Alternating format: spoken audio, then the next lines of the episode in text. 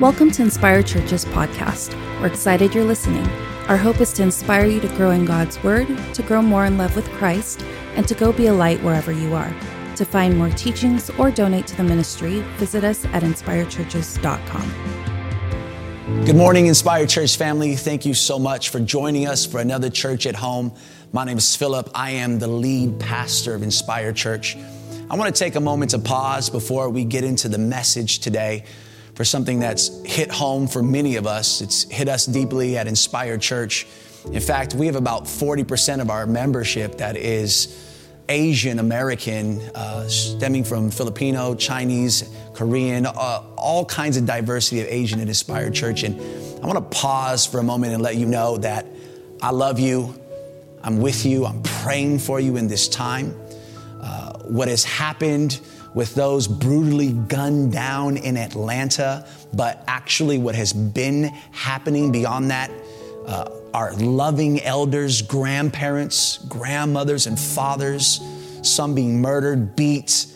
Now the target is Asian women. I understand the fear, the frustration, the pain that you must feel, and maybe even feeling like amongst all of the minorities, you guys are probably the most quiet, hidden, silent. I want to let you know we see you, we love you, we're praying for you. Inspire Church exists because of you. And my heart goes out to all of you who are feeling this tension and this fear in this time. And so I want to pause before we get into this sermon. I want to say a prayer uh, for all of you and all of us. And uh, again, I want to continue, despite the political rhetoric, to go outside and say that any taking of any human life is diabolical.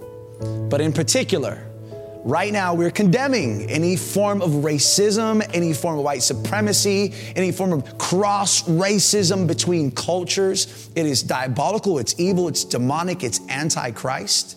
And we stand specifically with our Asian brothers and sisters we stand with you today. We hear you. We love you. We support you. If you need anything, I know the staff, myself, my wife, we're here for you to pray with you. So let me begin with a word of prayer. Heavenly Father, I come before you right now in the name of Jesus. Lord, I come and I submit to you all of the emotions, the fears, the anger, the exhaustion, the uh, uh, uh, um, peace that has been robbed. And Lord, we lay at your feet. We cry, Lord, have mercy. Lord, all of the families that have been affected, the names of those lives that have been taken. God, we lay it at your feet. This world is broken. This world is contaminated by pride and uh, tribalism. This world is in need of a Savior. But Lord, right now I pray for specifically all of my Asian brothers and sisters that feel just unheard, God. I pray that you would meet them in their place and in their space right now. I pray that you would empower them with boldness to stand up for biblical justice in our communities, Lord, to speak out and speak against. And Lord, we come alongside of them, we speak up with them and for them. And Lord, I just declare the blood of Jesus that you would be with those that are afraid. And that ultimately, God, even in the most broken, ugly situations, that you would get the glory and that the church would rise up and be a place of refuge and rest to those who are hurt and afraid.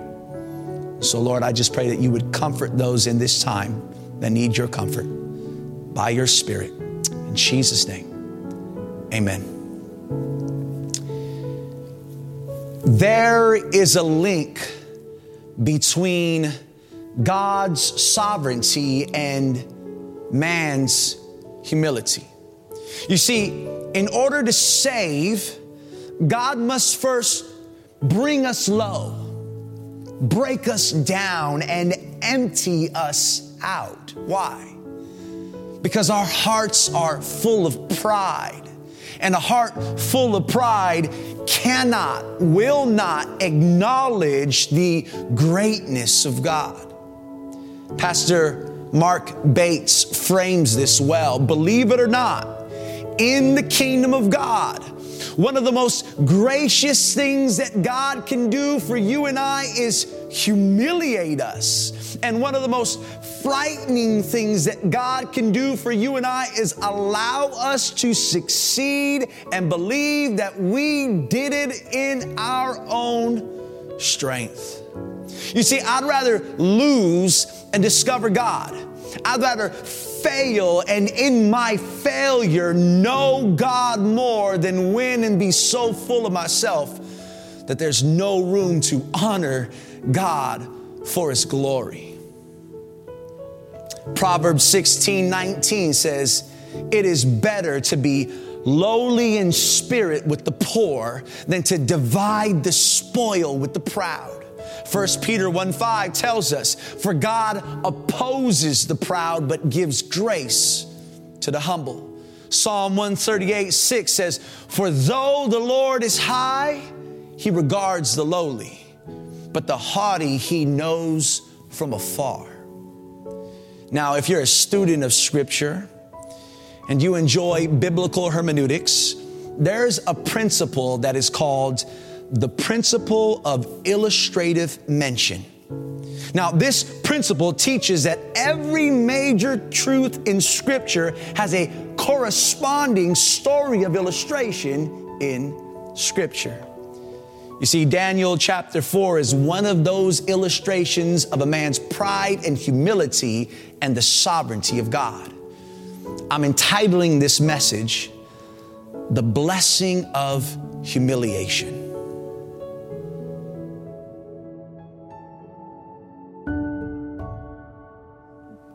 Daniel 4. King Nebuchadnezzar sent this message to the people of every race and nation and language throughout the world Peace and prosperity to you. I want you all to know about the miraculous signs and wonders the Most High God has performed for me. How great are his signs, how powerful his wonders. His kingdom will last forever, his rule through all generations. I, Nebuchadnezzar, was living in my palace in comfort and prosperity. But one night, I had a dream that frightened me. I saw visions that terrified me as I lay in my bed. So I issued an order calling in all the wise men of Babylon so they could tell me what my dream meant. When all the magicians, enchanters, astrologers, and fortune tellers came in, I told them the dream, but they could not tell me what it meant. At last, Daniel came in before me, and I told him the dream. His name was Belteshazzar, after my God, and the spirit of the holy gods is in him. I said to him, Belteshazzar, chief of the magicians, I know that the spirit of the holy gods is in you, and that no mystery is too great for you to solve. Now tell me what my dream means. While I was lying in my bed, this is what I dreamt. I saw a large tree in the middle of the earth. The tree grew very tall and strong, reaching high into the heavens for all the world to see. It had fresh green leaves, and it was loaded with fruit for all to eat. Wild animals lived inside its shade, and birds nested in its branches. All the world was fed from this tree. Then, as I lay there dreaming, I saw a messenger, a holy one, coming down from heaven. The messenger shouted, Cut down the tree and lop off its branches shake off its leaves and scatter its fruit. Chase the wild animals from its shade and the birds from its branches, but leave the stump and the roots in the ground, bound with a band of iron and bronze and surrounded by tender grass. Let him be drenched with the dew of heaven, and let him live with the wild animals among the plants of the field. For seven periods of time, let him have the mind of a wild animal instead of the mind of a human. For this has been decreed by the messengers. It is commanded by the holy ones, so that everyone may know that the Most High rules over the kingdoms of the world. He gives them to anyone he chooses, even to the lowest of people. Belteshazzar, that was the dream that I, King Nebuchadnezzar, had. Now tell me what it means, for none of the wise men of my kingdom can do so. But you can tell me because the spirit of the holy gods is in you. Upon hearing this, Daniel, also known as Belteshazzar, was overcome for a time, frightened by the meaning of the dream. Then the king said to him, Belteshazzar, don't be alarmed by the dream and what it means. Belteshazzar replied, I wish the events foreshadowed in this dream would happen to your enemies, my lord, not to you. The tree you saw was growing very tall and strong, reaching high into the heavens for all the world to see. It had fresh green leaves and was loaded with fruit for all to eat. Wild animals lived in its shade, and birds nested in its branches. That tree, Your Majesty, is you. For you have grown strong and great. Your greatness reaches up to the heaven, and your rule to the ends of the earth. Then you saw a messenger, a holy one, coming down from heaven and saying, Cut down the tree and destroy it, but leave the stump and the roots in the ground, bound with a bond of iron and bronze and surrounded by tender grass. Let him be drenched with the dew of heaven. Let him live with the animals of the field for seven periods of time. This is what the dream means, Your Majesty, and what the Most High has declared will happen to my Lord, the King. You will be driven from human society, and you will live in the fields with the wild animals. You will eat grass like a cow, and you will be drenched with the dew of heaven. Seven periods of time will pass while you live this way until you learn that the Most High rules over the kingdoms of the world and gives them to anyone he chooses. But the stump and the roots of the tree were left in the ground. This means you will receive your kingdom back again when you have learned that heaven rules. King Nebuchadnezzar, please accept my advice. Stop sinning and do what is right. Break your wicked past and be merciful to the poor. Perhaps then you will continue to prosper. But all these things did happen to King Nebuchadnezzar. Twelve months later, he was taking a walk on the flat roof of the royal palace in Babylon. He looked out across the city, he said, Look at this great city of Babylon, my own mighty power. I have built this beautiful city as my royal residence to display my majestic splendor. While these words were still in his mouth, a voice called down from heaven, O King Nebuchadnezzar, this message is for you. You are no longer ruler of this kingdom.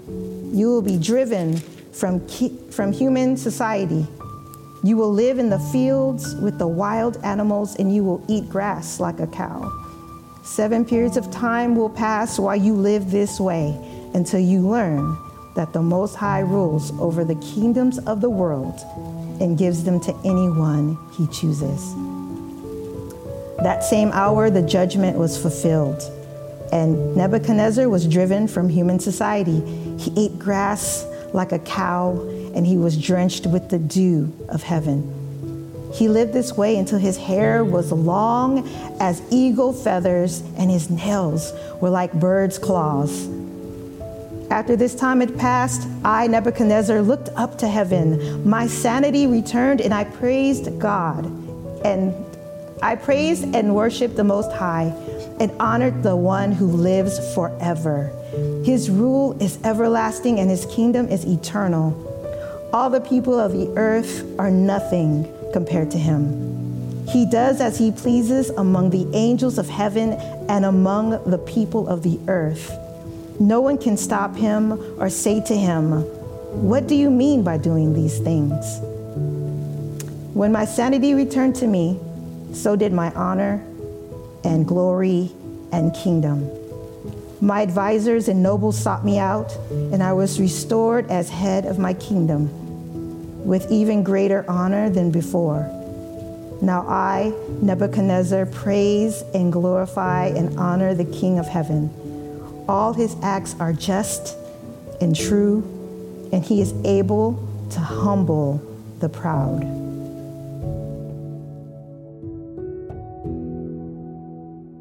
I want to take a moment to thank my beautiful wife, Jamila, for reading Daniel chapter 4 so eloquently and so graciously. Uh, what powerful moving story that we just heard. In fact, Daniel chapter 4 is literally the testimony of Nebuchadnezzar's conversion in his own words. It's like he wrote out a memo, a, a divine edict that would ultimately become the Holy Scripture become a part of the book of Daniel. He wrote this inspired edict and it was sent throughout the empire, detailing the king's pride, the king's humiliation, and the sovereignty of God. Now, like chapter 2, chapter 4 begins with a disturbing dream. And the Babylonian wise men can't interpret this dream, but of course, Daniel to the rescue, he is interpreting Nebuchadnezzar's dream. Now, this time it's not a giant statue, but Nebuchadnezzar sees a great tree and he hears a divine proclamation. I want to talk to you about the king's pride. Daniel tells the king, This great tree that you have seen in your dream represents you and your kingdom. This tree and your kingdom is strong, fruitful, and majestic, providing food for all shade for all, and shelter for all. It symbolizes the extensive greatness of Nebuchadnezzar and his kingdom. Now, I want to break that greatness down for you momentarily so that you can be in awe of all that King Nebuchadnezzar was able to accomplish. You see, Nebuchadnezzar, without a doubt, in this moment was the most powerful man on the planet. After conquering all of his enemies, he was able to rest in firm control of the entire known world. What power for one man to have!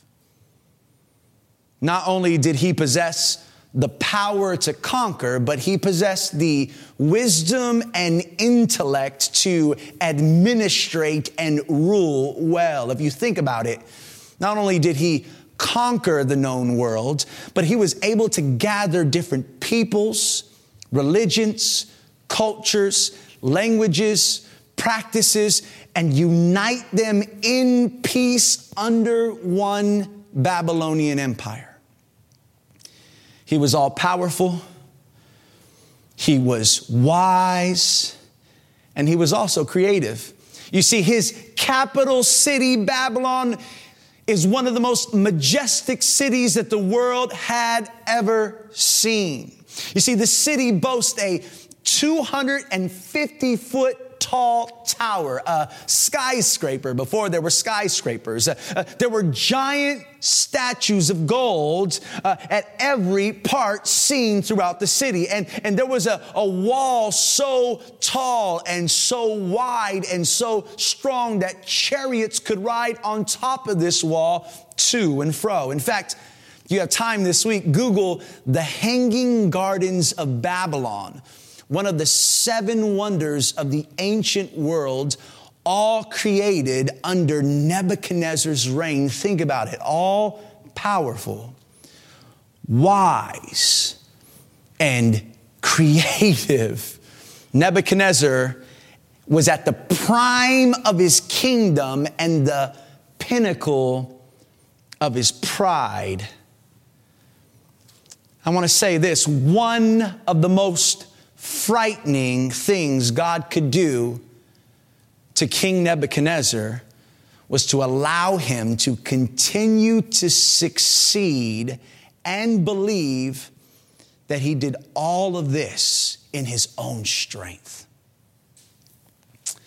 Puritan Richard Mayo says this about the sin of pride it is a big bellied sin.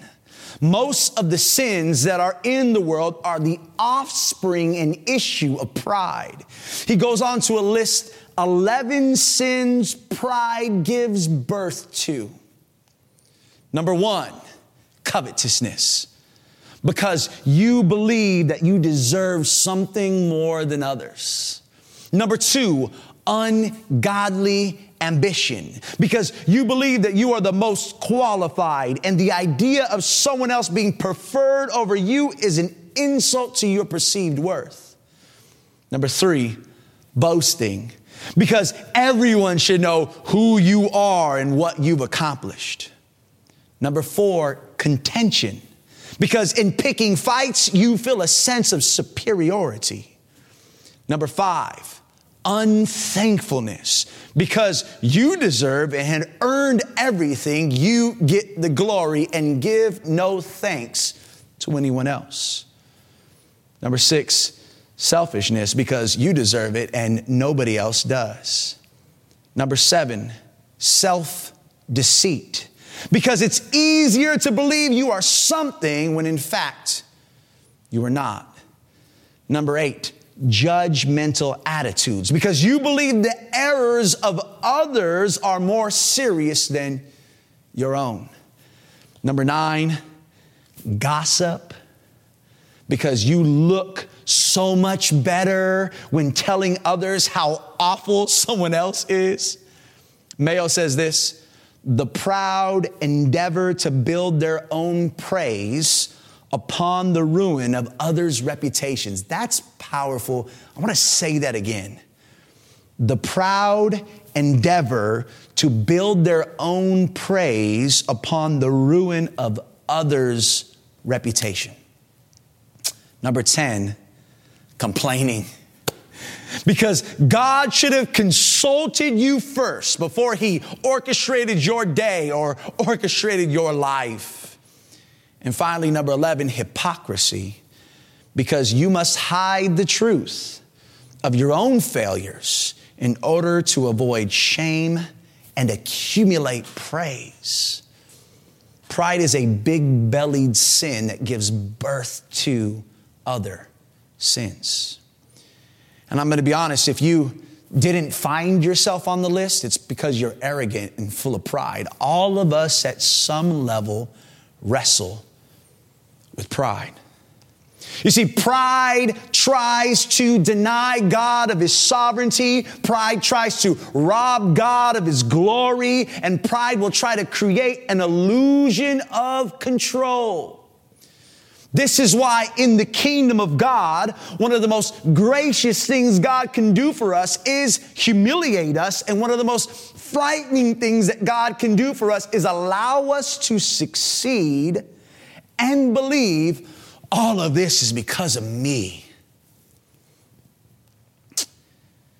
From the king's pride to the king's humility, Nebuchadnezzar in his dream goes from seeing a great tree to hearing a divine proclamation. And this divine proclamation is made in two parts. There's one part figurative, symbolic, and then there's one part that is literal. Let's tackle the figurative part first. Regarding that great tree, the messenger declares chop it down, lop it, strip it, scatter, but leave behind its stump. I want to go slowly here. The messenger says, chop it, lop it, strip it, scatter it, but leave behind its stump. I love this. Look closely because in this humiliation, you can see grace. God is saying, Nebuchadnezzar, I'm going to strip you. I'm going to cut you down, but I'm not going to destroy you. I've determined to leave a stump because after you've been humbled, you're gonna come back transformed. After you've been humbled, you're gonna come back a new man. And so, even though I am going to chop you down, I will leave the stump because I have plans for you. Isn't that the testimony of anyone who's ever given themselves fully and completely and wholly to God?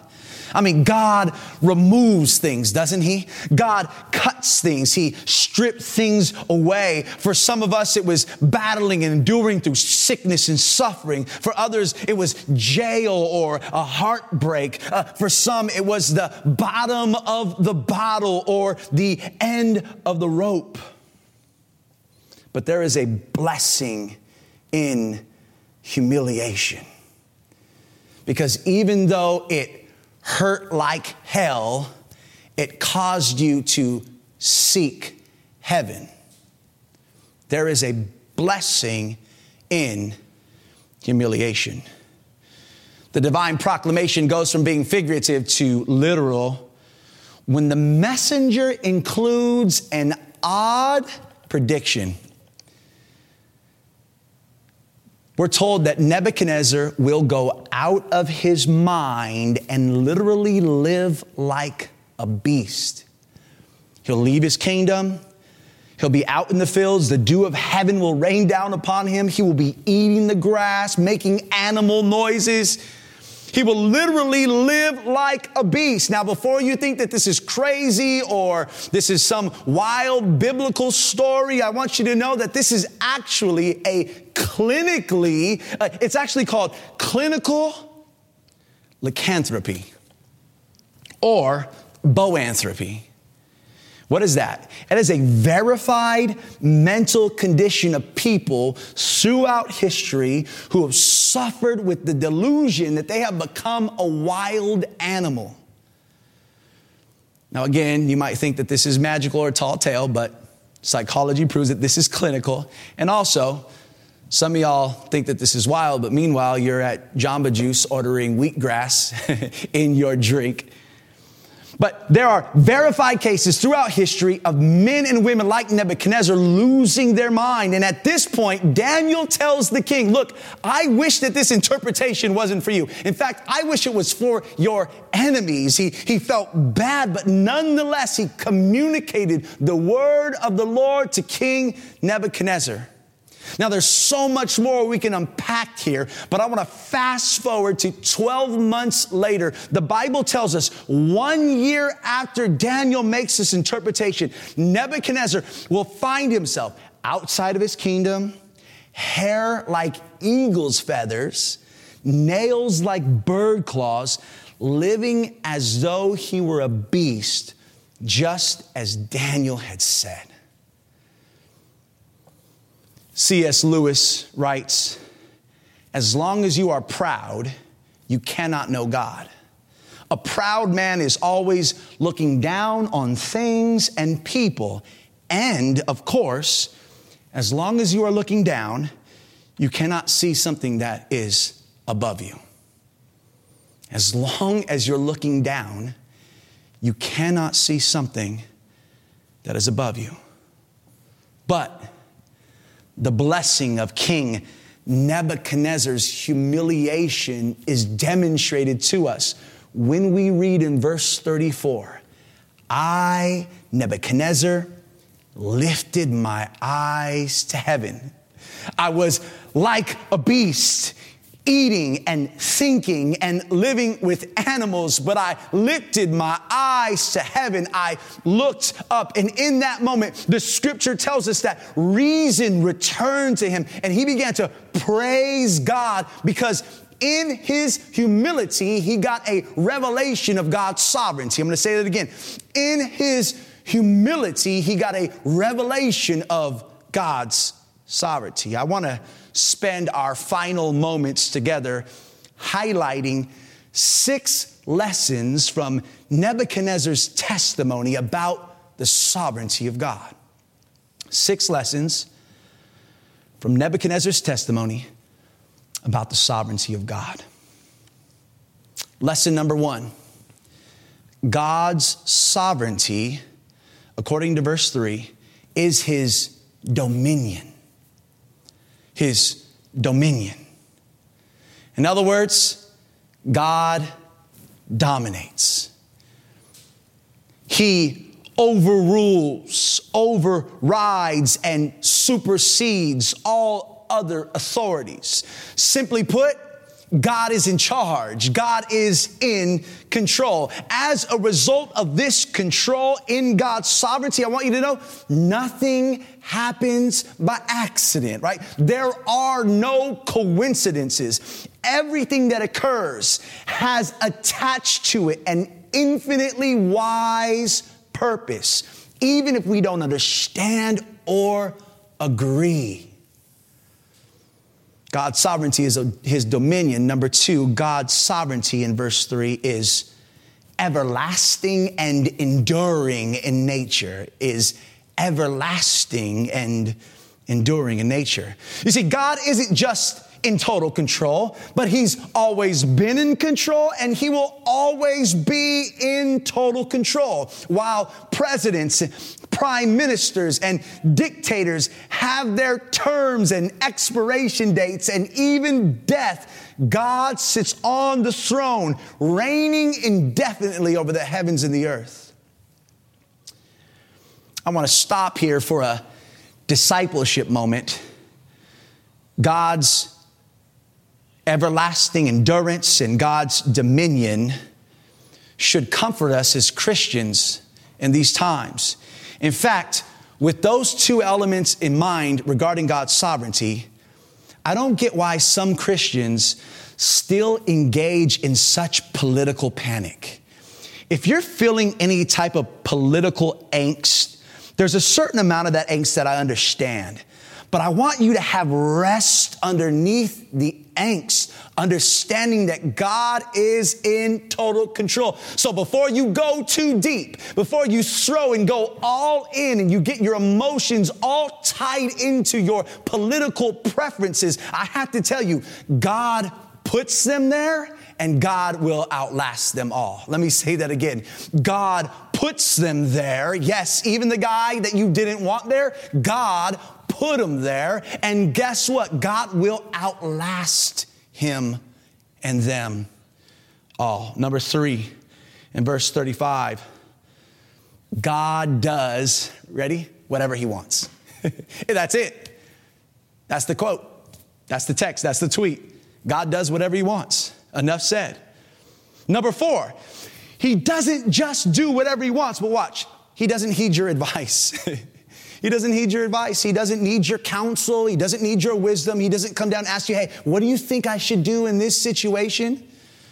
Right? All outside opinions, suggestions, advices mean nothing to God. He does what he wants, when he wants, how he wants, and he does not take into consideration anyone else's idea. Now, I realize that this entire portion can be a little triggering for some of you that are listening. I know I'm a little triggered by that plain statement.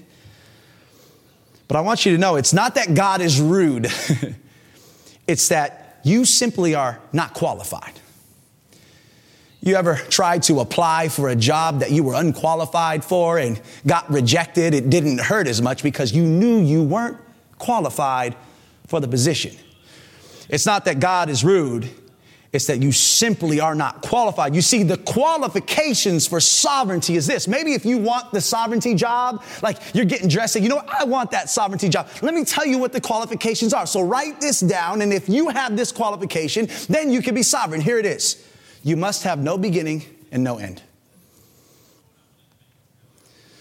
So if you're not infinitely wise, infinitely loving, and infinitely good, you really don't have anything to contribute to God's will.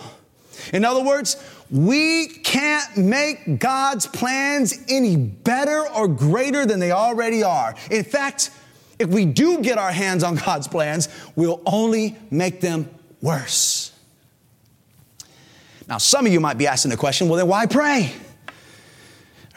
why, why should we even ask the Lord for anything if it's just gonna happen? We can't change anything. God is sent on what He's gonna do. He's in charge. I just gotta sit here and be quiet. We pray because the scripture tells us to pray. God says, Come to me and pray. And the scripture says, Pray. And He says, Pray the will of God. See, God, in His providence, has desired and designed this reality for us to co labor with Him in prayer, in that God has determined that His will flows through His people. And so we pray His will, we walk out His will, we demonstrate His will. You see, we pray, Thy kingdom come, Thy will be done. And there are times and moments, even in the life of Jesus at the Garden of Gethsemane, where he said, Look, take this cup away from me. But nevertheless, not my will, but your will be done. You see, when we pray, God doesn't just change circumstances, He changes us. And so the practice of prayer is partnering with the will of God, but allowing the will of God to conform and shape us into the image of Jesus. So I want to encourage you just because God is in control doesn't mean you shouldn't stop praying for that miracle. Number five, Verse 35 tells us God's sovereignty is unstoppable. I love how Nebuchadnezzar put it. He says this God can do whatever he wants. He says, none can stay his hand. None can stay his hand. None can stay his hand. Nothing or no one can stop any plan, any purpose, any action, intention, or design of God. The implications of this is mind blowing. It's wild. Do you realize what this means? It means that God is even sovereign over Satan, that God is even sovereign over demons, that God is even sovereign over hell, that God is even sovereign over sin. There's going to be a wild conversation in Zoom Connects this week. God is sovereign over Satan. Eh, Satan is not, you know, I think a lot of times we think that, like, you know, it's kind of evenly matched, right? And like God is going to kind of edge it out, eke out the win in the end. I want you to know it's nothing like that. Satan is God's lackey. He's on God's leash for God's glory. There's no competition. God is even sovereign over demons. Jesus doesn't cast, doesn't just cast out demons, but he tells them where to go. Y'all can go into pigs. God is sovereign over hell, and God is sovereign over sin. But I want you to understand this God doesn't author sin, nor is He responsible for sin. But God is sovereign over sin, using it to bring about His loving purposes in His people. I love that great story of Joseph and his brothers. In Genesis chapter 50, verse 20, Joseph says this As for you, you meant evil against me, but God meant it for good. God is sovereign even over the evils in your life for His glory and for your good. Number six, finally, in verse 37, God is sovereign, and here it is. And this is probably the most crucial point of this whole message. Everything rises and falls under this foundational point. God is sovereign. Are you ready? And everything He does is right. Wow. God never wrongs anyone. Pastor John Piper tells us God's ultimate aim is that he would be glorified for his mercy and grace toward unbelieving sinners. I'm going to say that again. God's ultimate aim is that he would be glorified, that he would be magnified, but he would be glorified for his mercy and grace toward undeserving rebels like you and me. You see, in his sovereignty, God plans salvation for sinners from Genesis to Revelation to here in Daniel. It is all for his glory so that the nations would demonstrate their praise for his mercy and grace. This is called the redemptive history of God. His sovereignty is his plan to save sinners, and built in this plan to save rebels is the accomplishment of that salvation through the death of his son, Jesus Christ. In God's goodness, in God's greatness, in God's total control, he is determined to save rebellious rebels like you and me through the death of his son, Jesus. So that in the end, those who would humble themselves, repent of their sins, and put their trust in Jesus Christ as Lord would be saved. And so that the nations would glorify him for his mercy and his grace. I want to finish here as King Nebuchadnezzar, comes to the end of his life as he is getting ready to exit the world stage. In fact, I want you to know we're never going to see Nebuchadnezzar again in the book of Daniel.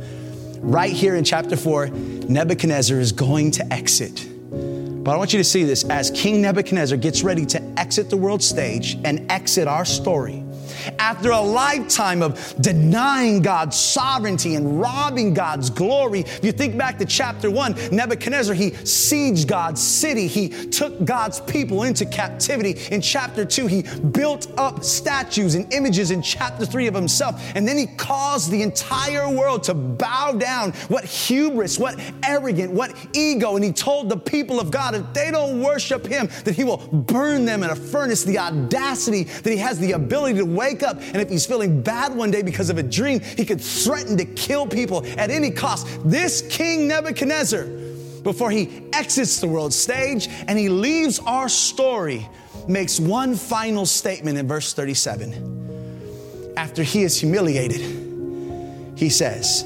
Now I, Nebuchadnezzar, praise and extol and honor the King of heaven for all his works are right and his ways are just, and those who walk in pride, he is able to humble. Man, before we finish, take that in. And those who walk in pride, he is able to humble. The most powerfulest man in the world recognized the sovereignty and glory of God and gave him all honor and glory. This is the blessing of humiliation, and this is the way. Thank you for joining us for this week's Inspire Churches podcast. Don't forget to share or subscribe to join us every Sunday. You can keep up with Inspire Churches through Instagram at Inspire Churches or on Facebook at facebook.com slash Inspire Churches. To support the ministry, you can click on the link in the description or visit us at inspirechurches.com for more information.